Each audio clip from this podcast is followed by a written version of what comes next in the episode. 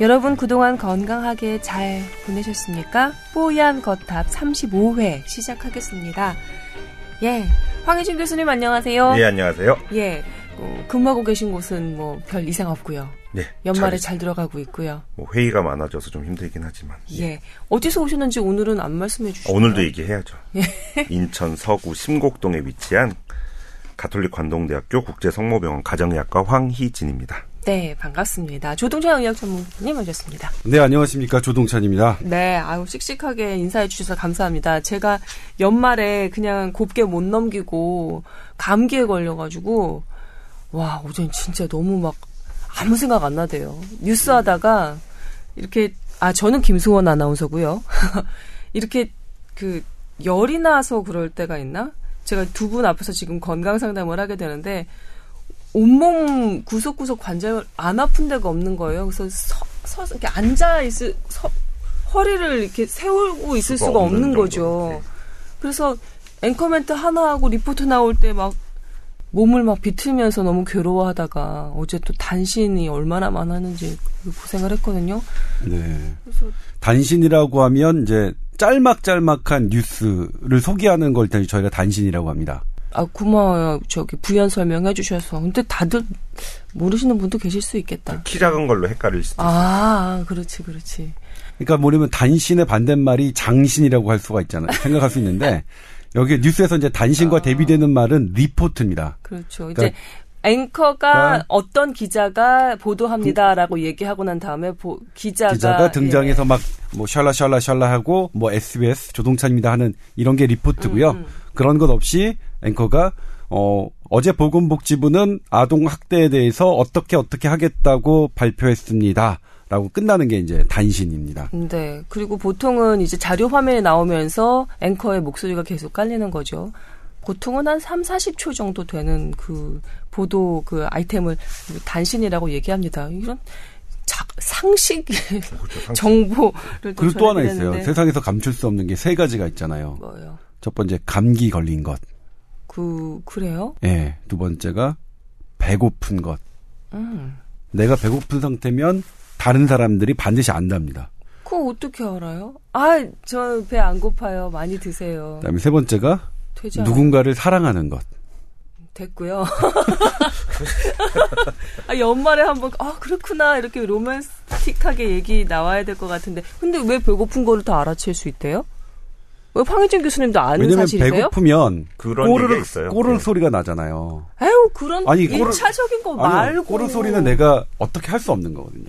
아유, 안 내고 싶다. 아이고 됐고요. 난 이런 걸 저 기대했지. 왜냐하면 여성들 같은 경우 같이 지내는 사람들 같은 경우는 생리 주기가 점차 점차 바뀌면서 서로 일치하게 되거든요. 그게 예전에 어 뭐랄까 그 군집 생활 했을 때 아주 원시인 때 그때 뭐 그 출산 육아의 그 용이성을 위해서 그렇게 여자들끼리 냄새로 그 생리 주기를 바꾼다고 하더라고요. 뭐 본인이 의도적으로 행동을 하는 건 아니지만 행위를 하는 건 아니지만 몸 자체가 그렇게 바뀐다고 하지만 그런 난 뭔가 좀 그런 걸 아니, 원래 그런 얘기 있었죠. 꼬르륵 소리 때문에 못 숨긴다고. 어, 그 누구 누가 아, 그건 제, 제 해석이에요. 아니 해석은 그러시고요. 원래 기침 그다음에 방귀, 음. 그다음에 좋아하는 거 세 가지를 숨길 수 없다고 돼 있죠. 방귀는 살살 쪼개서. 근데 냄새. 아, 그렇구나. 아, 이게 우리 뽀얀거탑 수준이. 그 수준이 왜 이렇게 된 거지? 아, 근데 하나 말씀드릴 게 있는 게 조금 전에 우리 조동찬 의학 전문 기자가 그 단신이 뭔가 장신의 반대 단신인가 뭐 이런 얘기 하면서 그 리포트나 단신 소개해 주시면서 아, 아동학대 관련해서 살짝 예를 들, 들어주셨잖아요. 저희 오늘 그 본격적으로 얘기 나눠볼 뽀얀거탑 35회 주제가 아동학대 관련입니다. 아, 먼저 살짝 소개를 해 주신 것 같아요. 음, 먼저 전반부는 여러분의 건강 상담 해드리고 있고요. 그 후반부에 본격 주제 얘기 나눠보는 것으로 저희 뽀얀거탑 꾸미고 있습니다. 네, 기다려 주시고요. 자, 먼저 예고해드린 대로 건강 상담 먼저 해드려야겠죠? 네. 저희 메일로 여러분의 건강 상담 받고 있습니다. 혹시 오늘 처음 들어서 뭐 몰랐던 분들 계실까봐 미리 좀 말씀드리고요. T O W E R 타워예요. 뽀얀 거탑에 그 거탑 떼와서 영자로 옮긴 겁니다. tower at sbs.co.kr 타워 골뱅이 sbs.co.kr 저희 메일 계정 열어놓고 여러분의 건강 상담 그 어느 미디어보다 그 어느 매체보다 가장 친절하고 검증된 그런 어, 상담해드리고 있으니까 익명 처리도 와, 너무 철저하게 해드리고 있습니다. 걱정하지 마시고 어, 사연 많이 보내주세요. 그 많이 보내주신 사연 중에 저희가 두 개 오늘 뽑아왔습니다. 아, 이분은 이렇게 해도 될 것 같아요. G, JSCH 이렇게 본인 소개해 주신 분인데 24살이고 여자인데 지하철 타고 가다가 갑자기 손이 하얗게 변하고 시야가 좁아지고 현기증 같은 어지러움 느끼다가 쓰러지셨다고.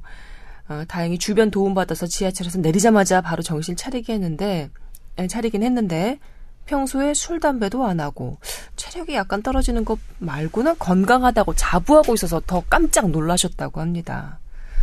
뭐, 명, 몇 시간 후에 병원 가서 진료하니까, 뭐 의사 선생님께서 미주신경성 실신이라고 진단해 주시고, 뭐 무슨 무슨 검사 뭐 많이 했는데 아무 이상 없다고 안심시켜서 돌려보내신 모양이에요. 그래도 이분께서 좀 이제 걱정되고 궁금한 것 같습니다. 이 도대체 미주신경성 실신이 뭔가 평소 건강하던 사람도 그런 것 때문에 갑자기 실신할 수 있는 건가 특별한 예방법이나 방지법이나 이런 거 있을까 물어보셨습니다. 미주신경을 먼저 공부를 하셔야 될 텐데 뇌신경을 또 다시 공부를 하셔야 되고 싫어요. 예, 12개의 뇌신경이 있습니다. 머리에서 나오는 신경 12개 중에 12번 신경이죠. 아, 10번. 10번인가요? 예. 네. 10번 신경이 이제 미주신경 그래서 옛날에는 그 주행을 잘 모르겠다 그래서 미주라는 말을 쓰거든요. 근데 요새는 이제 그 주행이 다 밝혀졌고요. 그래서 영어로는 좀 애매하다라는 vague라는 말 있잖아요. V-A-G-U-E 그거에서 나온 이제 베이거스 너브라는 말을 쓰는데 그 신경이 여러 군데 작용을 하는데 이게 혈관의 수축과 이완에 작용을 합니다. 근데 우리가 갑자기 뭘 일어선다든지 뭘 좀 하려 그런다든지 이럴 때는 혈관이 좁아져야 되는데 이거는 반대로 혈관이 넓어져요. 특히 다리 쪽 혈관이 이런 분들은 넓어져요. 오래 서 있는다든지 그럴 때 네. 계속 머리로 피를 보내야지 되기 때문에 심장이 열심히 일하고 혈관도 약간 수축을 해야 머리까지 쫙 쏘아 올릴 거 아니에요. 네. 그걸 못하고 그냥 다리 쪽이나 이런 데들이 혈관이 확장을 해보니까 다리 쪽으로 피가 쏠리면서 머리에 피가 못 가니까 일시적으로 어지러우면서 넘어지는 분들이 생기는 거죠. 그걸 미주신경성 실신이라 그러는데 네. 그거를 진단에 붙이기 위해서는 다른 정말 문제가 되는 실신이 없는지를 확인하기 위해서 정말 여러 가지 검사를 많이 합니다. 네. 더 많이 하는 데는 뭐 하루 종일 심전도라고 해서 가슴에다 뭐 붙이고 있는 예, 것까지 그 해가지고 검사 하신 모양이에요. 예 그런 것까지 다 하시는데 미주신경성 실신 자체는 건강상에 큰 위해가 없다라는 게 그러니까 이걸로 인해서 사망하는 경우는 거의 있을 수 없다라는 게 이제 정설인 거고요. 네, 그, 하지만 이 실신 같은 경우는 더군다나 여성분인데 어디 꽝 부딪히거나 해서 음, 부러지거나 예. 이러실 수 있다는 게 이제 문제가 되는 건데 그것도 그렇고 좀 창피하기도 하고 걱정되잖아요. 제가 좀 우려되는 건 더군다나 무슨 뭐 발표 같은 과제 발표 같은 걸 하고 있다든지 뭐안 이럴 되죠. 때 네. 만약에 실신했다 이러면은 그렇죠. 어우, 상상만 해도 일단. 미주신경성 실신은 뭐 그 교수님께서 바- 방금 말씀해 주신 대로 이게 혈관이 오히려 넓어지는 이것 때문에 음. 뇌로 가는 그 혈류량이 일시적으로 부족해서 생기는 현상이긴 한데 어 문, 그래서 이제 뭐냐면 이게 할 때 내가 조금 알거든요. 약간 막 가슴이 막 벌렁벌렁 뛰고 그럴 수 있어 사전에. 아, 그 전조 그때, 증상 같은 게 예. 느껴져요. 그때 순간적으로 할 수 있는 게 예. 비닐봉지를 쓰고 우리가 이제 숨을 쉬는 거죠. 그러면 어떻게 되냐면 혈류 때문에 실신한다면서 갑자기 비닐봉지를 이산화탄소를 왜 예, 들이마시는 이산화탄소가 혈 혈의 혈관을 수축하는 강력한 인자입니다. 어, 진짜? 예, 그래서 우리가 숨을 쉴 때 이 그러니까 비닐봉지를 써서 숨을 쉬라고 해요. 그게 안 되면 이제 손으로라도 입을 막고 숨을 쉬어라 이렇게 하는 건데 아, 나 가끔 미드에서 본 것 같아요. 네, 그래서 그래서 과호흡에 의한 것들은 이제 그렇게 해결하기도 하고 근데 이제 문제는 뭐냐면요. 이게 그 미주신경 실신 같은 경우에는 정말로 의식이 없이 떠, 쓰러진다 하는 경우가 흔치 않습니다. 그러니까 의식까지 이렇게 딱 하는 경우가 흔치 않아서 이렇게 이제 우리가 이제 어떤 쓰러진 사람의 그걸 봐서 그러니까 미주신경 실신은 뭐냐면 내가 다치게 쓰러지는 법이 없습니다. 그러니까 쓰러지긴 쓰러지는데 나는 의식이 없다고 생각하지만 다친 포인트가 없어요. 그러니까 이를테면 손을 짚고 넘어지거나 그래요. 음, 근데 조금이라도 진, 의식이 있는 건가요? 그렇죠. 그러면? 왜냐하면 진짜 완전한 거면 음. 머리뼈가 금이 가든지, 어. 그죠? 뭐 하여튼 얼굴에 상처가 나든지 할 정도로 쓰러져야지 의사들이 걱정하는 실신인 거고요. 그래서 이렇게 그렇게 상처가 난 실신 이게 군대에서 꾀병과 아닌 것과를 구, 그 감별하는 가장 중요한 포인트거든요. 정말 군대에서 제가 요거 하나는 그러니까 저한테 걸리 걸렸던 이분 꾀병 부렸던 병사분들은 좀 안 됐죠. 제가 진짜 안 됐네. 네, 안 됐어요. 안 됐어요. 그러니까 안 봐주고 연기를 너무, 음. 너무나 잘해 갖고 와요. 오세요. 그러니까 TV나 이런 데에서 다 완벽하게 실, 심지어는 이제 거품까지 실신 후 거품까지 그 내는 것까지 완벽하게 연기를 해 오신 분이 있었는데 제가 어쨌든 잡아냈어요. 아, 전공이 전공이라서 잘못 예. 걸렸네 군의관. 근데 아무튼 그래서 이게 내가 이분 같은 그러니까 쓰러진 포인트에 어떤 다쳤다, 그러니까 쓰러지면서 어디 부딪혔다 하는 거는 미주신경 실신이라고 보긴 좀 어렵고 그런 경우에는 우리 경기, 경련성 질환, 어? 음. 그거를 의심해서 그거 같은 경우에는 조금 더 그 검사가 필요하거든요. 더 조사하는 데 필요해서 질문 선생님 아니 선생님이 아니라 기자님 질문 이분의 증상 적혀 있는 거는 숨을 못 쉴 것 같고 손이 하얗게 된 후 시야가 좁아지고 현기증처럼 어지럽다 쓰러졌다고 하셨는데 모든 실신이 다 똑같은 느낌으로 쓰러지나요? 아, 그러니까 이 전조 증상만 보면 음. 이거는 이제 미주신경 실신과 되게 유사한 증세예요. 음, 근데 쓰러졌던 음. 포인트가 그런데 이거 뭐냐면 막 경련 내가 경기를 알고 있다. 우리 이게 제 이거 이런 표현은 되게 안 좋은데 예전에는 간질이라 그랬죠. 네, 네, 네. 근데 지금은 이제 그 간질이라는 어감이 너무 좋지 않고 음. 사회적 편견을 그, 그 유발한다. 고 해서 이제 쓰지 않고 있는데 네.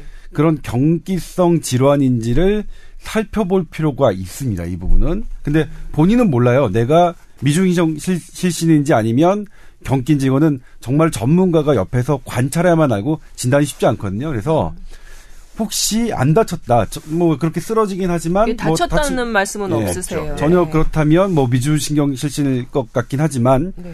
그럼에도 불구하고 의식이 없이 쓰러졌다고 하는 것은 사실 그 부분을 잘 봐야 될 필요는 있습니다. 음. 근데 그거는 어, 이렇게 경기를 전공하신 선생님한테 좀 찾아뵈야 돼요. 그래서 관련된 양상을 다시 한번 확인하셨으면 좋겠어요. 물론 이게 제가 말씀드리는 게 저희는 그 제가 신경과 신경외과는 주로 이런 환자들을 보는 거라서 제가 과도하게 음. 뭐 이렇게 말씀드리는 것일 수도 있는데 신경과 신경외과 저 그 하신 분들이 대부분 이것에 대해서는 과도하게 검사를 좀 하는 편이에요. JSCH님 어, 지금 뭐 들으시면서 아셨겠지만 우리 조동찬 의학 전문 기자 전공이 뇌신경학입니다. 맞죠? 아니 저 제가 신경외과고 어, 신경외과입니다. 뭐 그 경련성 질환을 뭐 환자를 같이 보니까요. 음. 신경과와 더불어서 그래서 그게 뇌종양이나 또 출혈이나 뭐 이런 거면 저희 과가 하고 그렇 그렇지 않고 어 정말 모르겠는데 이렇게 생기는 걸 이제 신경과 선생님들이 보시는데 네, 질문 이분 커피 자주 드신대요. 연결이 돼 있을까요? 실신이랑? 커피보다는 네. 불규칙한 수면 습관이 더 문제가 될 수 있고 스트레스라든지 아. 수면 부족은 이거의 유발인자가 될 수 있다라고 이미 밝혀져 있고요. 중간 과제 때문에 요즘에 잠을 잘 못 자고 그러니까 설치셨대요. 그런 의미에서 방금 교수님께서 말씀하셨듯이 수면과 관련이 상당히 깊은데 오, 예. 카페인이 수면에 영향을 주잖아요. 아, 그러니까 그러네요. 영향이 전혀 없을 수 없다고 아. 할 수는 없겠죠. 수면이 가장 그러니까 이 미주신경과 관련된 건 수면이 상당히 연관이 있습니다. 이 미주신경이 왜 이제 실신을까지 갖고 오냐면 이게 심장하고 허파 그다음에 횡격막을 이렇게 관할을 해요. 음. 근데 이게 그러니까 어쨌든 음 과도하게 저기 한 거거든요. 그래서 숨은 쉬나 그 원활하게 산소 공급은 안 되고 심장은 뛰나 원활하게 효율적으로 뛰지 못하고 음. 이런 게 복합되는 거거든요. 이건 나의 교감신경총이 과도하게 발달돼서 그런 겁니다. 그러니까 미주신경에는 교감신경과 부교감신경이 같이 붙어 있는 신경이긴 한데 네.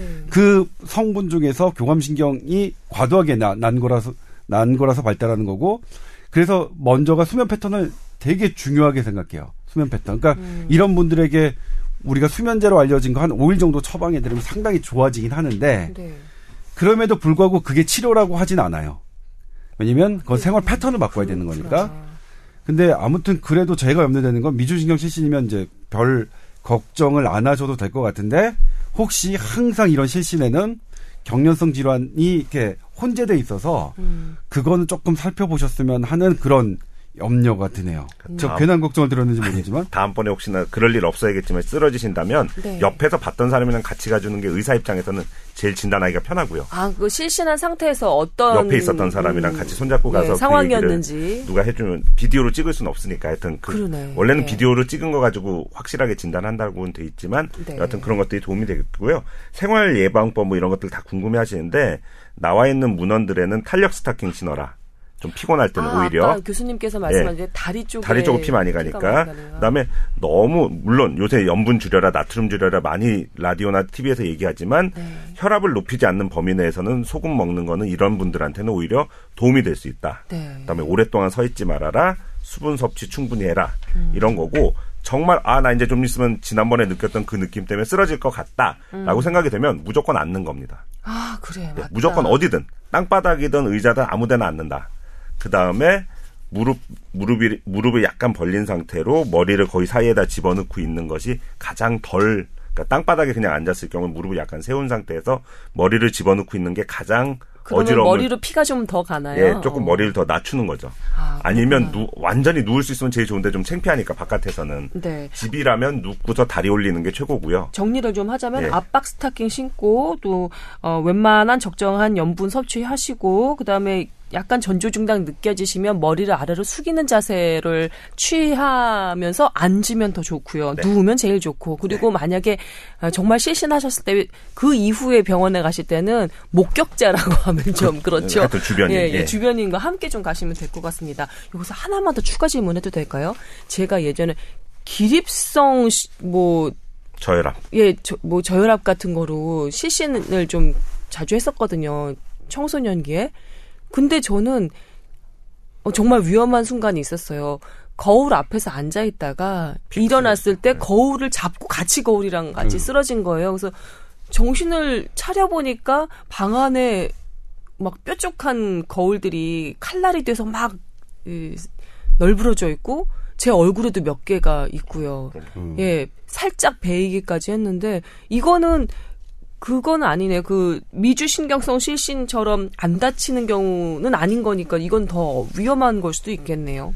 실신 자체로 보면 그러니까 기립성 저혈압은 좀 그 그 뒤로는 없습니다. 여러분 너무 걱정하지 마세요. 감사합니다. 진단법이 따로 있죠. 이제 3페이즈 BP라 그래서 누웠을 때, 앉았을 때, 세웠을 때 혈압이 정말 바뀌냐를 이제 우리가 증명을 하면 예. 아, 이 사람은 체위 변경에 따른 심장의 적응 능력이 떨어졌다. 음. 그러니까 앉아 있을 때 누워 있을 때 심장이 너무 세게 뛰면 머리 혈관이 터지겠죠. 그렇겠죠. 서 있을 때는 조금 더 세게 뛰어줘야지 여기까지 높은 데로 물을 보내니까 음. 고층 아파트에 물 올라가는 거랑 똑같은 원리거든요. 모터가 좀 예, 세야 모터가 되거든. 좀 세게 음. 돌아가야 되는데 얘가 올려야 될 땐 안 올라가고 그죠? 그거 왜 일이 그래요? 운동 안 해서 그렇다고 아. 예, 알겠습니다. 그러니까 적절한 운동을 해서 그걸 적응을 시키거나 뭐 음. 거기에도 일단 저혈압이 깔려 있지 않는지 기본 저혈압이 깔려 있지 않는지 해가지고 네. 그때는 오히려 우리가 흔히들 어르신들 드시는 혈압약이 아닌 반대쪽으로 음. 승, 혈압을 떨어뜨리는 약이 아니라 혈압을 올리는 약들을 처방하기도 하는데 네. 모든 사람한테 처방하진 않고 대부분은 그런 분들은 어떻게 하셔야 되냐면 쓰러질 것 같을 때 항문하고 손에 힘을 꽉 주라고 되어 있죠. 아, 머리 쪽으로 피를 더 보내기 위해서. 약간 요게 어느 부분은 좀 비슷한데 또 좀 달라. 다르네요. 예. 네. 결국 결국은 쓰러지는 건데 그죠? 넘어지고 네. 쓰러지는 건데 조금 접근법이 좀 달라집니다. 예, 저처럼 이 기립성 저혈압 앓고 계셨던 분들이라면 기본적으로 운동하시는 게 좋고 그다음에 약간 전조 증상이 느껴진다 싶을 때 항문이랑 손에 힘을 좀 줘서 머리로 좀 피를 그러고 예. 뭐든지 벌떡 일어나는 습관 없애시고. 예, 알겠습니다. 미주 신경성 실신이신 분들은 잠이 키워드고 기립성 저혈압이신 분들은 운동이 키워드 되시겠습니다. 아유, 뭐 정리가 좀 되네요. 어, 우리 JSCH님 음, 궁금증 좀 해결이 되셨는지 모르겠습니다. 저희가 좀 이것저것 얘기를 좀 많이 해봤고요. 아우 근데 요즘 많이 느끼는 거지만 이 연말이나 이 종강 때 과제한다, 뭐 시험 본다 이런 것 때문에 너무 잠 많이 홀대하는 것 같아요. 예, 잠이 진짜 보약인데. 예, 여튼 그 좀 궁금증이 해결되셨으면 좋겠습니다.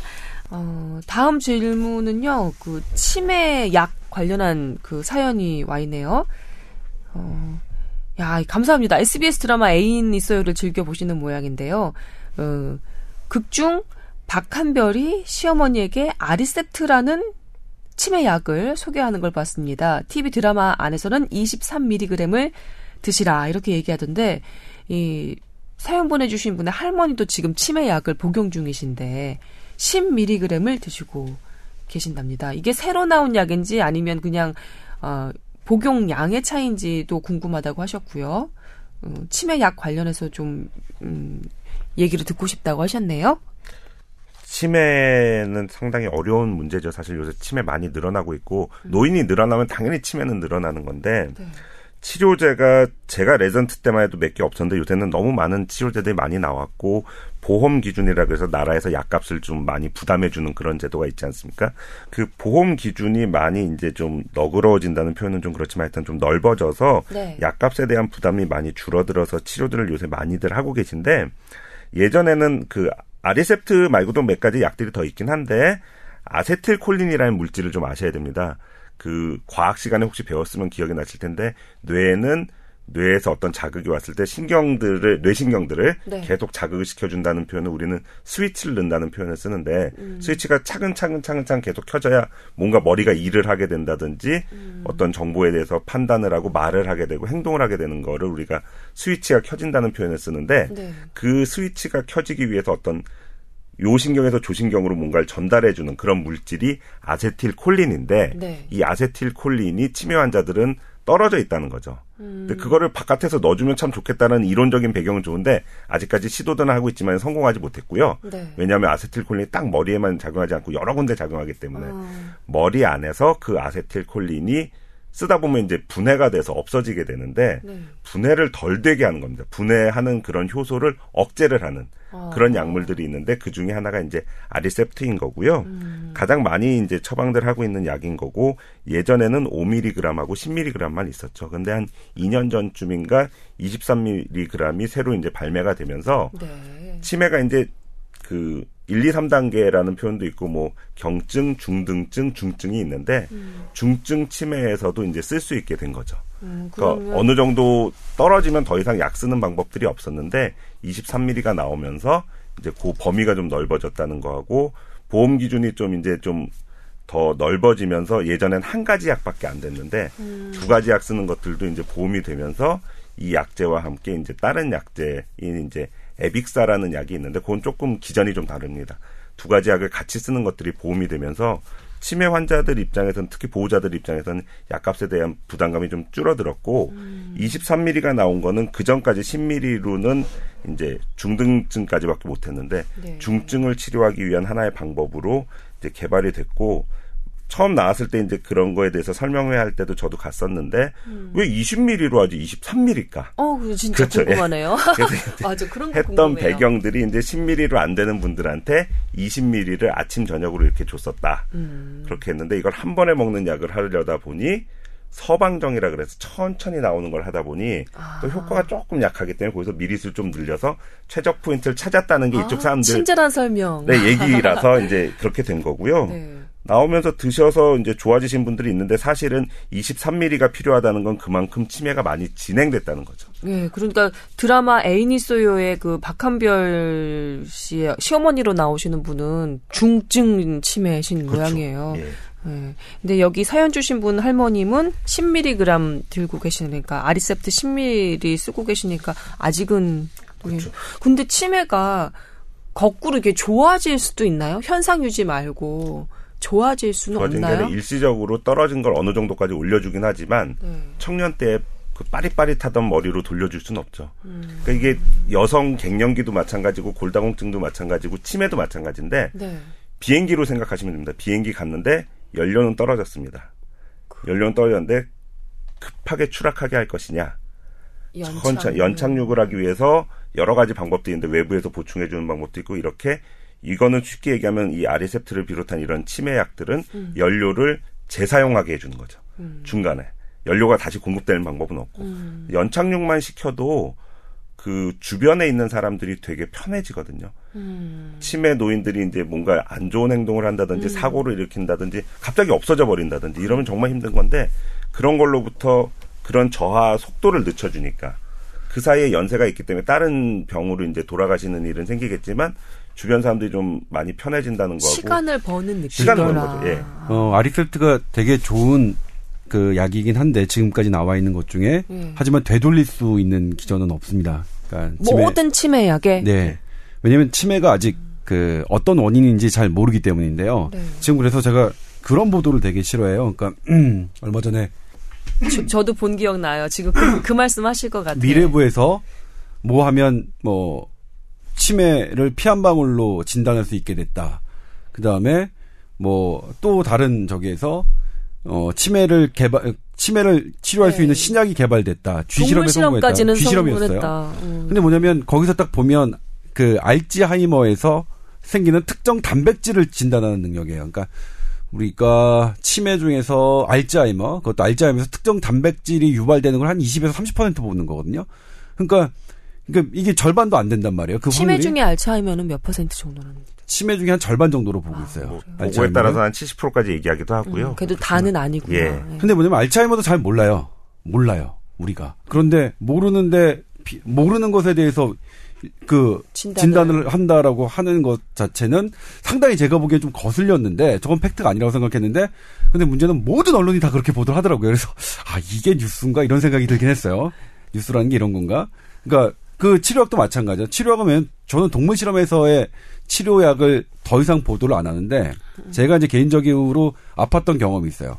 서울대병원에서 서울대 의대와 서울대 병원이 해서 우리나라에서 이제 돼지를 간에서 돼지 간으로 쾌도를 간 그 원숭이에게 이식해서 하는데 그 면역 억제제를 딱 그 특 아주 그때 개발한 면역 억제를 해서 딱 한 번만 그때만 면역 억제 쓰면 평생 아- 안 먹어도 된다 면역 억제제. 음. 그 새로운 이식 수술에 에, 알맞은 아주 혁신적인 치료약이 개발됐다라고 모든 언론이 보도했습니다. 저도 볼- 보도했고요. 뭐 일부 신문 같은 경우에는 1면, 2면, 3년까지 했습니다. 그런데 그 원숭이가 6개월 뒤에 죽었죠. 그런데 죽었, 죽었으니까 그건 임상이 실패한 거예요. 근데 그 실패한 건 아무도 보도 안 했어요. 아무도. 그래서 찔린다, 찔려. 그런 부분 때문에 아무튼 그런 게 있었습니다. 음. 그러니까 그좀 그래요. 저는 그래서 그런 보도 막 저는 개인적으로 뭐냐면 실패한 거는 제 실패했다고 보도해야 된다고 저는 그때 얘기했어요. 이거 내가 그때 6개월 전에 보도했는데 이거 실패했다. 실패했으면 또 보도해야 되는 거 아니냐 했는데 이 밀리- 실패는 어 실패는. 또 안 잡아주시더라고요. 아무튼 그런 부분이 있어서 그런데 알셉트 되게 좋은 약이긴 한데 어 그리고 많이 임- 저기가 된 약이긴 한데 되돌릴 수 있는 약은 아니라는 것 아쉽게도 그다음에 이제 용량에 관해서 말씀드리면 이제 교수님께서 서방용이라고 얘기했는데 약이 천천히 분해되게 하는 거는 대단히 높은 기술입니다. 왜냐하면 이를테면 10mg짜리를 두 번이나 세 번, 그 먹으면 되잖아요. 그렇죠? 이를테면 20, 20mg 해고- 해가지고, 그 다음에 10mg짜리 반쪽에서 먹으면 25mg 막을 수 있잖아요. 근데 어떤 기술이 지- 여기에는 접해져 있냐면, 천천히 흡수되도록, 한꺼번에 확, 그 몸에서 흡수되는 게 아니라, 천천히 흡수되는 그 기전이 붙어 있는 건데, 천천히 흡수, 그, 부- 흡수되는 기전은 어떤 거냐면, 나의 복용 방법을 간편히 합니다. 그러니까 치매 환자들 같은 경우에는 매일 아침, 점심, 저녁으로 먹기가 약을 챙겨 먹, 먹게 하는 것 상당히 어려운 일이겠죠. 그런데 그거를 조금만 줄이면 조금만 줄여도 이건 대단히 획기적인 일이거든요. 더군다나 치매 환자 같은 경우는 약 챙겨 먹는 게 또 큰 일이겠어요. 그러니까 누군가가 다른 챙겨 주셔야. 되는 거니까요. 음. 그래서 그런 의미로 이 이게 나왔다. 그러니까 뭐 이를테면 갑자기 고용량을 먹었을 때 이게 아까 그 교수님께서 말씀하셨지만 이 신경 전달 물질에 관여한단 말이에요. 음. 그러니까 고용량으로 확 들어서 나의 신경 전달 물질을 확 그 조장해 버리면 필요한 용량이 계속해서 지속적으로 작용하도록 그렇죠. 할수 그렇죠. 있는 그런 기술이 이 서방형 그 정제 저 정제 만드는 기술에 들어가 있는 거겠네요. 예, 저는 이제 어- 정확하게 언제 나왔는지 모르겠지만 23mg이 한 2년 전이라고 말씀하셨는데 요게 나왔을 때 그 그러니까 그들은 이게 파이자 약, 파이자 약이죠. 아니요, 에자이, 한국 에자이라는 회사. 아니 그런가요? 아무튼 이게 이 약이 나올 때 보도자를 어떻게 베풀었냐면 새로운 약처럼 했어요. 이런 것 때문에. 그러니까 똑같은 이제 성분은 똑같은데 그래서 이거 저 음. 그 메일 보내주신 분이 새로 나온 약인가요? 뭐 이렇게 얘기를 해 주실 정도로 예, 성분은 그때 똑같으나 우리 몸에서 흡수되는 그 작용 시간이 좀 더 안정적이기 때문에 그것만 그것도 상당히 이제 그 약을 제약업계에서는 신약처럼 생각하고 있거든요. 음. 뭐 그런 의미일 겁니다. 성분은 같다더라도 저 작용하는 게 다르면 뭐 다른 약이라고 설명할 수도 있는 걸것 같네요. 이 치매약에 대한 궁금증 음, 우리 어, 보내주신 사연 보내주신 분 덕분에 저희가 좀 잘 정리를 해봤습니다. 감사합니다. 그리고 예, 이거 소개해 드릴게요. 조동찬 기자님 말씀하실 때마다 참 신뢰 가서 팬이고요. 그리고 황희진 교수님 어렵고 전문적인 그런 의학 쪽 얘기 쉽고 재미있게 풀어주시는 음, 것 같아서 너무 감사하다고 좋다고. 감사합니다. 예. 저에 대해서는 한 세 바닥을 적어주셨는데 제가 예 읽으셔야죠. 민망해서 아, 제가 읽어드릴게요. 건너뛰도록 하겠습니다. 아, 아니 아니 아니 아니. 뉴스에서와는 다른 매력이 있어. 뭐냐면 친근함이 있고요. 예. 뉴스에서와는 다르게 매력이 있어. 그만해, 저기. 아니 뉴스에선 좀 차갑게 보이죠. 그 저도 좀 그런 선입견이 있어서 왔는데 아. 여기 와서 방송하다 보니까 되게 친근하신 누님 같은 분이구나 아. 이런 생각을 하게 됩니다. 얘들아, 가자. 자. 자, 뽀얀 거탑 35회. 뉴스에서는 다르게 매력이 있을 수 있다. 뭐 이런 뜻인 것 같아요. 전못 계속 읽어봐도.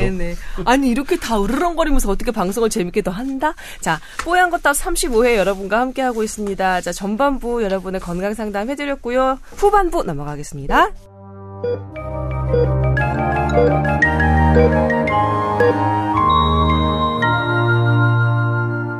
자, 오늘 본격적으로 얘기 나눠볼 주제는 바로 아동학대입니다. 아, 지금 많은 분들이 왜 저희가 이 이슈를 꺼냈는지 잘 알고 계실 거예요. 아, 11살인데 16kg으로 발견된 학대당하던 소녀 얘기가 지금 많은 분들 그 마음을 아프게 하고 있거든요. 그래서 가져오신 거죠? 네, 예, 그렇죠. 자, 잠깐 브리핑 하시고 그리고 얘기 더 나눠 보도록 하겠습니다. 아동 학대. 에, 혹시라도 모르시는 분 계실까요? 이, 이, 그, 사건 개요를 좀 말씀을 드려야 될까요? 네. 예, 제가, 제가 빠르게 네. 할까요? 예, 예. 어, 친아버지와 동거녀가 이, 그, 소녀를 기르고 있었는데, 어, 학교도 보내지 않고, 밥도 주지 않고, 그리고 아 잦은 구타로 아이를 학대하고 있었던 거예요. 이 아이가 어 세탁실에서 손을 뒤로 노끈으로 묶인 채 감금되어 있다가 탈출을 합니다. 너무나 배가 고파서 탈출해서 어, 한겨울인데 반팔짜림에 왼발로 뛰어나와서 슈퍼마켓에서 과자를 허겁지겁 이제 집어 먹다가 너무 어, 힘이 없어서 과자 봉지도 못 뜯고 있었던 것을 이 슈퍼마켓 주인 아주머니가 발견해서 아동학대가 의심된다면서 한 6살 정도 되는 꼬마 여자아이가 와 있어요. 신고를 한 거예요. 알고 봤더니 예, 영양 상태가 너무 좋지 않아서 11살임에도 불구하고 어, 4, 5살 그 유아의 몸무게를 가지고 있었던 거죠. 지금은 인천에 있는 한 병원에서 치료 중이고요. 빠르게 회복되고 있다고 합니다. 사건 개요 여기까지 말씀드리고요. 얘기 나눠보지요. 아우 너무 가슴 아프죠. 황 교수님 어떠셨어요? 따님 계시니까 막 그러니까 이거 참 어려운 문제인데 애끓지 않아요? 이런 얘기 들으면? 왜 애들을 이렇게 해야 될까 그런데 이거는 분명히 말씀드리지만 이거는 범죄입니다. 이거를 무슨 그 부모님 중에 뭐 어떤 분은 그 전에 자기가 어릴 때도 무슨 학대를 받았었다 뭐 혹시는 인격 장애가 아니냐 어떤 정신적인 어, 어떤 그 문제가 있어서 이런 일이 생긴 게 아니냐라고 뭔가 이렇게 온정주의로 하나도 대할 필요가 없는 거고요. 이거는 무조건 범죄입니다. 음 맞아요. 조동찬 의학 전문 기자 관련해서 취재하셨죠. 네. 일단 다시 들어도 아, 참이 분노가 막 치밀어 오릅니다. 세탁실에서 탈출할 때 이 여자 아이 갈비뼈가 부러져 있는 상태였대요. 그것도 맞은 거겠죠. 뭐. 그럼요. 제가 한 5년 전인가요? 아, 5년도 더 됐을 겁니다. 제가 2008년에 입사했는데 아마 2009년의 일일 겁니다. 당시에 제가 근무하던 병원 한양대병원에서 그 외과 교수님께서 저한테 연락을 주셨어요. 어, 아이가 장이 다 파열돼서 지금 수술했는데 살기 어려울 것 같다. 그런데 보니까 얘가 당시에는 이제 엄마, 엄마인데 엄마가 친엄마는 아니었습니다. 친엄마가 아니 계모였죠. 계모한테 맞아서 장이 파열됐다. 그래서 제가 그 사건을 그 취재를 갔는데 음 아무튼 어 애가 그 맞아 죽은 사진을 보니까 아, 참 그때도 악마를 예, 보았다죠, 예, 완전히. 거의 어떻게 애를 이렇게 때릴 수가 있느냐 이런 생각이 들었는데 아동 학대는 어쨌든 간에 절대로 절대로 해서는 안 되는 것이라고 우리가 이제 한다면 그걸 어떻게 예방하고 어떻게 발견하느냐 이 부분에 대해서 이제 우리가 저기를 해야겠죠. 먼저 당시에는 어떤 게 있었냐면 그 아이가 네 번 정도 병원에 왔습니다.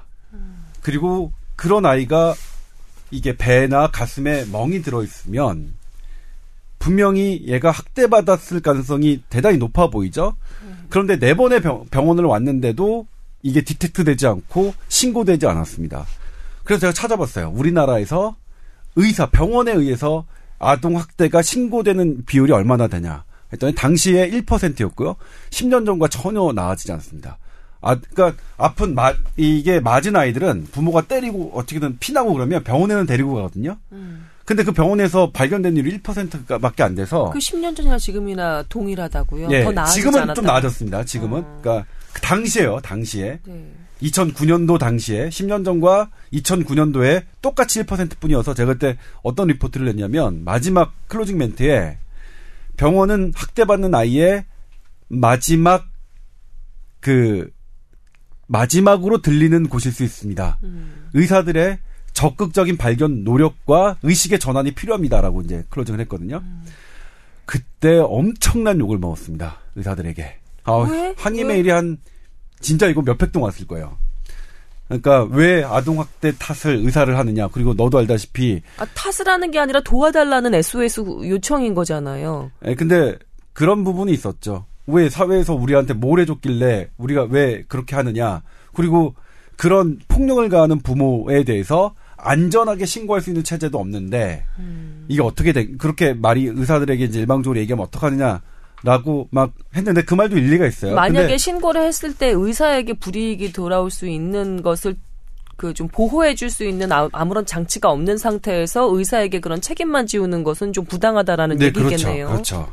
예, 지금은 어떻게 됐을까 궁금하다. 지금 그래서 그것들이 많이 개선이 됐죠. 지금은 아, 학대 아동이 그가 되면 미국에서 하던 방법인데 그 학대 아동이 있으면 그거를 그러니까 체크를 하게 돼 있습니다. 그 체크가 되면 자동적으로 병원에서 그 보호기관에 신고를 하게끔 하는 제도가 지금 음. 들어와져서 병원에서 많이 발견이 되고요. 제가 얼마 전 얼마까지 상승됐는지는 모르겠지만 다행이다. 의사 개인에게 그냥 그 책임이나 뭐 이렇게 좀 부탁을 할 게 아니라 시스템 상으로 의사가 학대로 의심되는 아이를 보면 체크 체크 해가지고 넘기도록 그게 시스템화돼 있다는 옛날엔 거죠. 손으로 쓰던 차트인데 요새는 이제 전자 차트가 돼서 음. 그 여부를 이렇게 체크할 수 있는 방법들이 있어요. 아, 그래요. 거기 체크되면 그냥 자동으로 가는데 체크를 잘못하는 경우도 물론 있을 수는 있겠지만 그렇더라도 교수님도 혹시 그런 아, 저는 응급의학과가 아니라서 아, 하진 않는데 그리고 이제 의료진 간호사와 의사의 의식도 상당히 높아져서 이 부분은 많이 좋아졌다고 생각하는데 저 저는 그런 적 있어요. 왜 이제 의사들이 그때 겁먹었냐면. 네.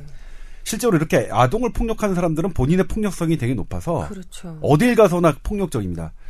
제가 진짜로 현장에 있었는데 제가 이제 지금은 걔가 어, 제 후배인데요. 폭력을 그 보호자한테 폭력을 당한 애인데 아동을 했던 사람이에요. 그래서 그걸 진료하는 과정에서 무언가가 만, 마음에 안 들었나 봅니다. 그 아버님께서. 음.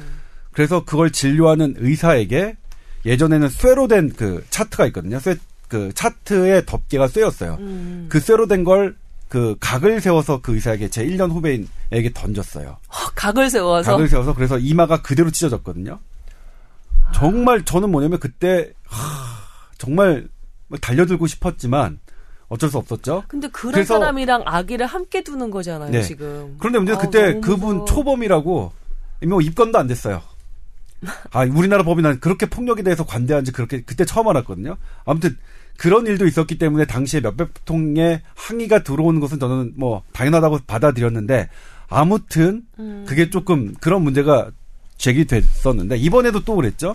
이번에 또 뭐 어떤 문제가 있냐면 이 아이가 장기간 학교에 가지 않은 게 네. 확인됐어요. 맞아요.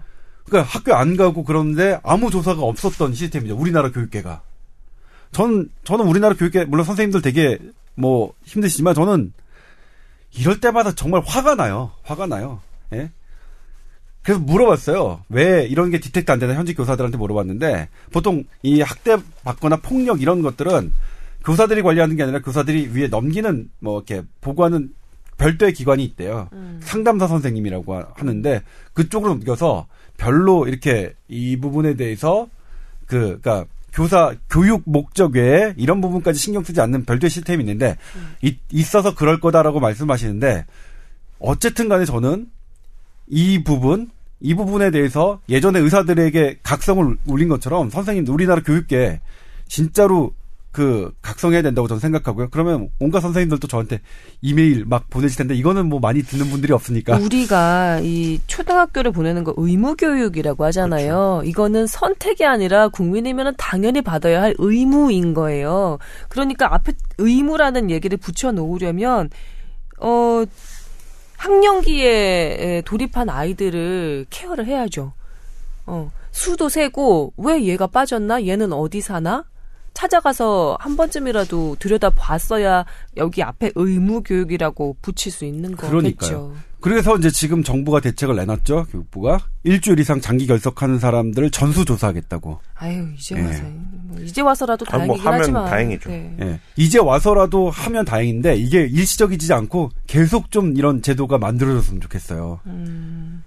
예. 조동찬 의학 전문 기자 이번에 그 아이 학대, 그 아동 학대 관련해서 그 취재하시면서 뭐 미국 연구도 보시고 서울대병원 소아정신과 교수 김북년 교수 이분은 성함이 참 독특하신데 김북년 교수님도 찾아가시고 어 예, 여러 가 발품 팔고 다니셨잖아요.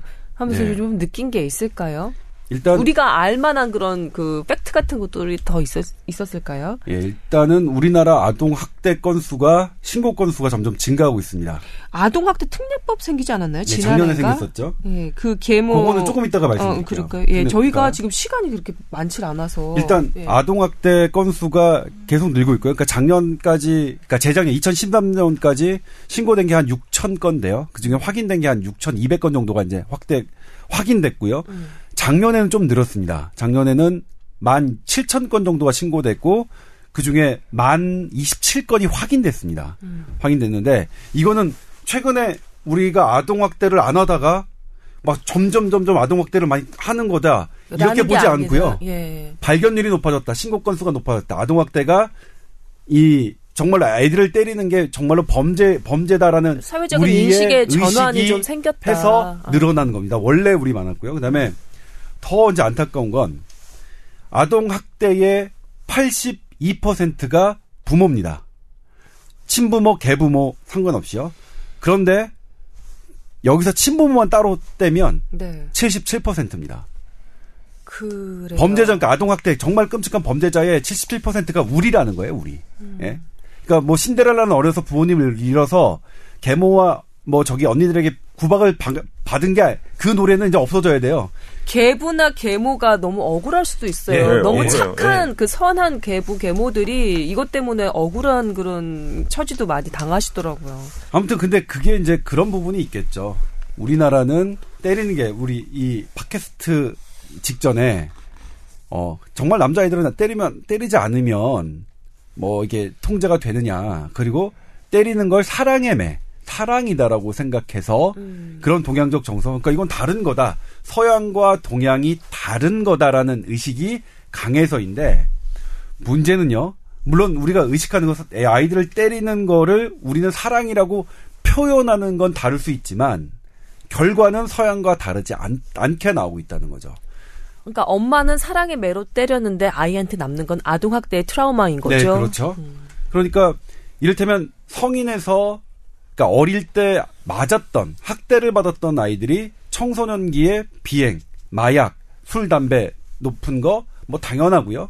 그다음에 성인이 돼서 난치성 우울, 그다음에 자살률 높고 범죄율 높아집니다. 미국 연구가 아니라 우리나라 사례 미국에서 이미 이렇게 돼 있고요. 어. 이미 그거는 팩트라서 이제 더 이상 논란이 없을 정도로 됐는데 음. 제가 이번에 찾아봤어요. 우리나라 연구도 돼 있나. 그랬더니. 그렇더니 역시 우리나라도 마찬가지입니다. 제가 지금 나 들고 온 논문들이 다 우리나라 건데 음. 우리나라 이제 전라도 전남도에서 연구를 했었고 가천대에서 연구를 했었고 그다음에 서울대하고 세브란스 계열도 이제 연구를 공동 연구를 한 게 있는데 우리나라도 성인들 중에서 난치성 우울증 음. 자살시도 높았던 사람 했더니 역시 12세 이전에 부모에게 맞았거나 아니면 성적 학대 받았거나 음. 하는 사람이 월등하게 많았습니다. 그러니까 어렸을 때 학대받는 거 미국과 똑같이 청소년기 성인에 대해서 문제가 되고요. 그리고 어, 또 하나 문제가 이번에도 이제 그, 이, 이 아동을 학대했던 11살 어린이의 아버지가 경찰 조사에서 그랬죠. 자기도 어렸을 때 학대받았었다고. 이, 이 학대의 대물림이라고 하는데 미국의 한 연구에서는 학대받았, 아동에게 학대했던 부모, 예, 10명 중 8명, 80%가 어렸을 때 학대를 받았던 걸로 조사 결과가 나와 있습니다. 이건 아직까지 우리나라에 나와 있지 않는데, 이것도 해보면 우리나라도 연구 결과 진행되다 보면 그렇게 비슷하게 나올 것 같아요. 그러니까 우리가 서양과 달리 서양은 이제 사랑의 매력 아니죠. 매는 절대로 안 된다는 건데 우리는 사랑의 매력 허락해 왔었는데 결과는 서양과 다르지 않다는 게 우리나라에서도 나오고 있다는 거죠. 황희준 교수님 하나 덧붙이실 말씀 없으세요? 어떤 경우에도 애들은 때려서 안 된다 그러는데 이제 정말 키우다 보면 때리고 싶을 때가 있는 건 사실인데 그거는 정말 정말 드물게 있는 거고 이렇게 상습적인 폭행하고는 또 좀 우리나라에서는 아직은 약간 분리가 될 필요가 있고 음. 어떠한 경우에도 이제 상해를 끼치는 거하고 뭐 말았는다고 엉덩이 이렇게 찰싹하고 이거하고는 다르긴 한데 그게 구분이 참 모호합니다, 사실은. 예, 경계가 거의 없다고, 예, 없다고 얘기를 볼 수도 있기 때문에. 네. 그리고 가장 중요한 게, 어, 사랑의 매라는 이름으로 이제 뭐 너 몇 대 맞을래? 뭐 세 대요. 뭐 다섯 대 아니야. 뭐 이런 식으로 해서 때리는 것조차도 폭력이라는 것이 어떤 문제 해결의 한 방편이 될 수 있다는 것을 아주 강하게 학습시키는 효과가 있다고 합니다. 그래서 어른이 된 후에도 어떤 문제를 해결할 때 뭐 절차적으로 아니면 토론을 통해서 이렇게 해결하는 것이 아니라 주먹이 먼저 나가게 할 수 있게끔 무의식의 아이의 무의식적으로 아이에게 아주 박아놓는 그런 효과를 준대요. 그렇기 때문에라도 엉덩이한테 찰싹 너 몇 대 맞을래 사랑이매 역시 아동 학대와 비슷한 효과의 그 무의식적인 상흔을 남긴다고 하더라고요. 예, 그러니까 아이가 맞을 때 어, 아프게 아파서 상처가 되는 거기도 하지만 그 순간은 아이가 폭력을 배우는 순간이기도 그렇죠. 합니다. 그래서 본인이 폭력에 익숙해지고 그러니까 본인이 부모가 됐을 때도 아이에게 그 폭력을 행사하는 거거든요. 이게 그래서 음. 이걸 이제 유식한 말로 하면 애착의 대물림이라고 하는데 부모와 내가 맺었던 그 애착 관계가 폭력일 경우에는 나와 자식이 애착 관계가 폭력일 가능성이 되게 높습니다. 근데 여기 그 부모님은 그 단어를 좀 유의해서 보셔야 되는 것이 애착이라고 해서 아이 사랑스러워라 하고서는 뭐 몽글몽글 뭐뭐 음. 뭐 그, 그런 식의 얘기 아니라 애착이라는 기능 기능의 측면으로서 이 단어를 저, 좀 봐주셔야 돼요. 네. 근데 이제 여기서 그러면 이걸 어떻게 디텍트하고 어떻게 이거를 낮출 것이냐 우리나라가 부모가 지금 이렇게 많이 때리고 있는 걸 어떻게 낮출 것이냐 하는 부분에 있어서 이것도 이제 미국에서는 나온 연구인데 어, 엄격한 처벌, 엄격한 법적인 법적, 처벌, 예, 법적 적용이 이제 그 아동 학대를 막을 수 있다라고 되어 있어요. 뭐 당연하겠죠. 그런데 우리나라 같은 경우에는 이제 아동을 되게 심하게 때렸어요. 그리고 문제가 돼서 그 법에서도 판사님이 보시기에도 아 이거는 부모가 더 이상 부모에게 애를 맡기면 안 되겠다라는 상태가 있는데 그럴 경우에 어, 우리가 자녀가 분리되는 율이 0.63%입니다. 미국은 8.8%예요. 그러니까 어, 부모가 친부모가 아이를 때렸다 하더라도 이렇게 막 아이를 분리해 놓는 건 미국도 쉽지는 않은가 봐요. 그런데 우리나라 같은 경우에는 이 더더욱 그 이게 아, 거의 안 되고 있다는 거죠. 0.63%. 음. 그러니까 그런 문제는 있겠죠. 100, 아, 이 애를 100명 케이스 중에 한 명 케이스도 안 된다는 예. 얘기예요. 네. 참 이거 왜냐면 그렇게 이제 분리해 놓으려면 그러니까 이걸 엄격하게 법적 적용을 하려면 사실 그 아이를 잘 그 키우는 어떤 시설이 돼 있어야 되는데 음. 우리는 사실 그러니까 아이를 키우는 시설이 잘 안 돼 있는 거는 뭐 다 키워본 사람들은 다 알잖아요. 그러니까 우리 그냥 우리 우리가 사회에서 관심 받는 그러니까 잘 드러난 아이들조차도 키우는 그 시설이 잘 안 돼 있는데 더군다나 이렇게 학대받는 그 소외받는 아이들의 키우는 거는 더더욱 안 돼 있다는 거겠죠. 그래서 아무튼 저는 이 부분에 대해서는 아 그러니까 너무 두개 그, 두개 그 트랙이 같이 가야 될 것 같아요. 아동 학대 등 이제 정상적인 그 보육 가정 내 보육이 어려운 아동들을 거두어서 잘 케어할 수 있는 기관도 많이 늘려야 되겠고 그리고 아까 조동천 전, 그 의학 전문 기자가 말씀하셨던 것처럼 어 법적인 조치가 명문화돼야 되는 거죠. 그래서 이그 예로 하나 들 수 있을 만한 통계 하나 제가 알려드리면 OECD 국가 중에 아동 학대로 인한 그 아동 사망률이 아동 체벌의 금지법 명문화돼 있는 국가에서는 평균 0.5명이래요. 그러니까 한 1년에. 근데 우리나라는 1.16명이라고 합니다. 그러니까 두 배가 훨씬 넘는 거죠. 29개 나라 중에 어, 아동학대 사망률이 우리나라가 지금 3위랍니다. 네, 지난해 네. 17명 죽었고요. 네, 그러니까 이 아동 학대에 대한 그 가해자 처벌, 그러니까 부모 처벌이겠죠. 그것도 좀 더 강화돼야 될 필요가 있고 아동학대 금지법도 아예 명문화 시키는 것이 사람들의 인식 전환을 조금 더 빠르게 만드는 그런 한 방편이 될 수도 있지 않을까라는 생각 개인적으로 해봅니다. 네, 저는 일단 법적인 거, 사회적인 문제는 이제 그렇게 기자로서 지금 말씀드렸고, 개인적으로 이제 우리 일상에서 우리 아이들을 때릴 것이냐 말 것이냐가 이제 이걸 들으시는 분들의 해당되는 사항이었죠. 그런데 일단, 어, 어쨌거나 제가 공부한 걸로는 때리지 말라. 아이는 꽃으로도 때리지 말라는 게 그 제가 공부한 팩트였다. 그러니까 우리가 사랑의 매라고 하는, 하, 하듯이 이렇게 했던 것들이 어, 결국 우리 사회의 폭력성을 증진시키는 일이기도 하더라. 벌써? 대단히 안타깝지만 우리가 이제 불편하지만 그걸 받아들이기가 불편하지만 그래서 저부터도 이제 막 결심해 아 절대로 절대로 내가 우리 딸 때리지 말아야겠다. 뭐 때린 적은 없습니다만 그러니까 그 때릴 뻔한 적은 있었어요 사실. 근데 아 앞으로도 때리지 말아야겠다라고 결심을 했는데 어, 이거 뭐, 물론 다를 수는 있어요. 그러니까 이를테면, 그러니까 학대가 아니고 진짜 그냥 어, 사랑의 매로 엄격하게 하시는 분들도 있으니까 감정 조절 잘하고 때리시는 분들도 있는데 문제는 이게 그렇게 그런 거를 허용하기 시작하면 그러니까 그런 부분들을 그 엄격하게 잘 하시는 부분들을 허용하는 거는 어떤 의미가 있냐면 이렇게 엄격하지 못하게 자기 감정적으로 학대로 폭력하는 분들을 조금 완화하는 그렇죠. 그런 의미가 있기 때문에 그럼 저희는 그냥 아주 감정 통제 잘하고 엄격하게 하시는 분들께는 조금 억울하시고 억울하고 죄송합니다만 그냥 아예 아이들은 안 때리는 걸로 정했으면 하는 게 제가 이번 취재를 하면서 느꼈던 바입니다. 우리나라가 우리 사회가 폭력에 폭력이 일단 만연해 있고요. 어, 어느 현장에서나 뭐 군대든 뭐뭐 아니면은 학교 현장이건 가정 내건 뭐 옛날에 의대에서도 많이 때린다고 하던 것 같은데 때리는 거 아직 있는 직장들도 있긴 하죠. 그리고 자동차 뭐 운전해서 가다가도 뭐 분노 조절 장애라고 얘기하면서 그렇게 아 저는 골프채 가지고 나오시는 분도 계시고 하여튼간 그렇게 폭력이 만연한 사회인데 그, 폭력을 하시는 그 시작이 특징은... 아이에 대한 체벌이 아닐까라는 생각을 조심스럽게 해봅니다. 그리고 이제 이 부모와 자식 간의 폭력은 어떤 게 있냐면 절대적으로 부모가 강자 강자죠. 음. 그리고 아이는 약자죠. 네. 그러니까 이게 아 폭력은 강 약자에게만 해야 되는구나라는 것조차도 닮아갈 수 네, 있거든요. 네, 학습을 할 수 있어요. 제가 지, 지난번에 길 가다가 한번 그 남의 싸움에는 개입하지 않았는데 처음으로 개입했던 게 뭐냐면 어떤 한 젊은 사람이요 지나가다가 그, 그 앞에 운전이 약간 미숙했어요. 근데 그걸 여성인 걸 보고 내려서 주먹질을 하려고 하더라고요.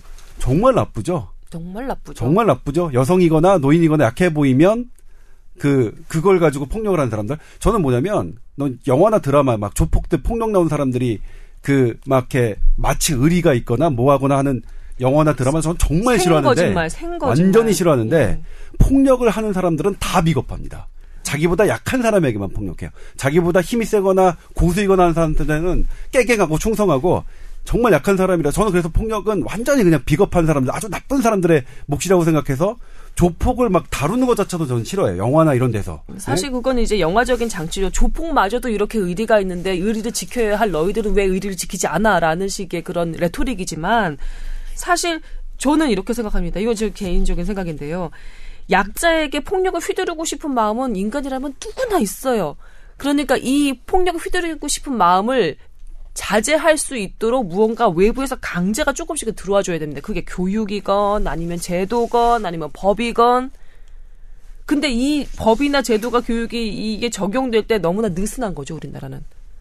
이거 조금 더 조여줄 필요가 있을 것 같아요. 그렇지 않다가는 우리나라 전부 다 국민 몇 퍼센트가 분노 조절 장애 뭐 이렇게 될 수도 있을 것 같아요. 그러니까 눈 마주쳐 주먹이 먼저 나오는 그런 사업에 너무 살벌하잖아요. 어떻게 살 수 있겠어요. 그리고 또 하나 에, 말로 그러면 학대하는 건 괜찮냐? 정서적으로 학대하는 건 괜찮냐? 이것도 문제가 됩니다. 왜냐하면 말로 강하게 아이들에게 혐, 그, 모멸감을 주거나 정서적으로 뭐 외면하든지 이런 식으로 학대를 하는 부모는 아주 그, 많은 퍼센테이지로 이게 신체적인 학대로 연결되는, 연결된다고 저는 알고 있어요. 몇 퍼센트지는 제가 지금 여기서 말씀을 드릴 수 없지만, 확인할 수 없지만, 이게 시작인 것 같아요. 시작부터 뿌리고 봅시다. 사회 폭력 만연하게 만드는 가족 폭력부터 뿌리 뽑고 네. 체벌 이런 신체적인 물리적인 폭력으로 가는 이 정서적인 그 언어적인 폭, 폭력도 뿌리 뽑읍시다. 네, 부인도 때려서는 안 되고 아이도 때려서는 안 되고 여자 친구라도 때리면 안 됩니다. 지난번에 그 지방의과대학 그 의전원 학생이 자기 여, 여성을 그 때리는 그 육성을 그러니까 그 녹음을 그러니까 그 방송은 아주 김종원 기자가 예, 종원이가 거. 한 음. 거를 방송은 아주 약간 일부만 했는데 그 종원이가 그때 그날 뉴스 편집을 제 옆방에서 했어요. 저는 이게 무슨 소린가 했어요. 옆방에서 음. 들려오는 괴음이 그랬더니 이제 그 소리예요. 아 정말 뭐냐면 세상에 이런 악마가 있나? 그러니까 악마를 보았다. 네. 악마를 보았다. 와. 뭐 뿐만 그랬어요. 아니라 예. 뿐만 아니라 지금 여성 약자 뭐 할머니 뭐 저기 뭐 아이 이렇게만 나왔잖아요. 자기보다 낮은 처지, 자기한테 아무 말도 할 수 없는 약자인 처지의 남자들에게도 폭력이 엄청나게 군대 내 폭력 보세요. 어, 그러니까요. 이거는 뭐 그리고 저번에 뭐지 개 기, 기업 어 강모 대학교의 교수가 제자 폭행하고 인분 먹인 사건 있었죠. 네, 그렇죠. 이거는 뭐뭐 뭐 같은 네. 남자끼리인데도 네, 그렇죠. 뭐 그렇잖아요. 연결돼 있습니다. 폭력은 연결돼 그러니까요. 있어요. 폭력은 진짜 네. 안 좋은 거예요. 되게 비겁하고 나쁜 사람들이 쓰는 거예요. 아주 비열한 거야. 특히 길 가다가 여성 운전자, 할머니 운전자에게 폭력 쓰는 그 젊은 남자들, 음. 하, 정말 나빠요. 저, 저, 황희준 교수님 너무 말씀 안 하셨어. 근데 매 맞는 남자들도 있기 때문에 꼭 남자만 때리는 건 아니고요. 그러니까 폭력이 예. 여자들도 남자 때리지 맙시다. 아, 이거 진짜 중요한 거예요. 매 맞는 남자도 있어요. 예. 왜 얼굴에 수심이 가득한 그런. 아, 전 안 맞아요. 어, 예. 네, 알겠습니다. 예, 알겠습니다. 에휴, 어디 보자. 시간이 벌써 이렇게 되었네요. 저희가 한 시간을 꼬박 넘게 채워서 이제 방송을 했어요. 마무리를 어떻게 지어야 될까요? 마무리성 멘트들이 중간중간에 말이 나왔던 것 같고요. 여러분 귀에 어떻게 들렸나 또 궁금해집니다. 아, 다음 회차가 올해 마지막 녹음인가요, 저희? 와. 음, 연말이 다가오고 있는데, 폭력, 이런 거는, 음, 그 주변에서 아예 없어야겠고요. 사랑과 평화가 가득한 그런 연말이 되시기를 바라겠습니다. 이렇게 또 마무리를 짓네요.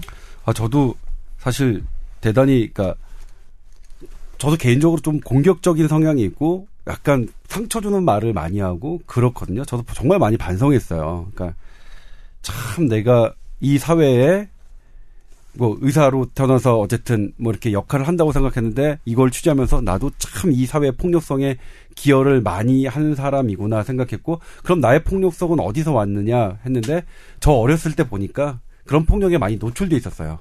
저도 제가 저 그런 환경이었던 거 그러니까 부모님 물론 부모님이 저 때리셨는데 그거 말고도 음. 어렸을 때 항상 그 동네 형들 이런 데서 폭력을 너무나 익숙하게 그 했던 것이 원인이 아닌가 싶어서 아무튼 저도 정말로 많이 반성하게 했습니다. 그러니까 내가 사소하게 했던 그런 것들이 사소 그러니까 그분들은 사소하지 않았을 테고요. 그래서 아무튼 다 같이 좀 이번을 계기로 이런 폭력에 대한 문제는 아, 특히 약자에 대한 폭력에 대한 문제는 좀 다시 다 같이 좀 반성했으면 좋겠어요. 그 아, 소녀의 아버지를 손가락질 할 것만 아니라 그 손가락질을 자기적으로 좀 구부려서 본인에 대한 것도 그리고 내 주변에 대한 것도 한번 생각해 볼 수 있는 그런 계기로 삼았으면 좋겠다. 이런 생각이 드네요. 아, 오늘 여기서 마무리할까요? 네. 네. 네. 다음 주 올해 마지막 녹음에서 다시 뵙도록 하고요. 뽀얀거탑 애청자 여러분, 어, 다음 주에 건강하게 다시 만나도록 하겠습니다. 고맙습니다. 고맙습니다. 네, 고맙습니다.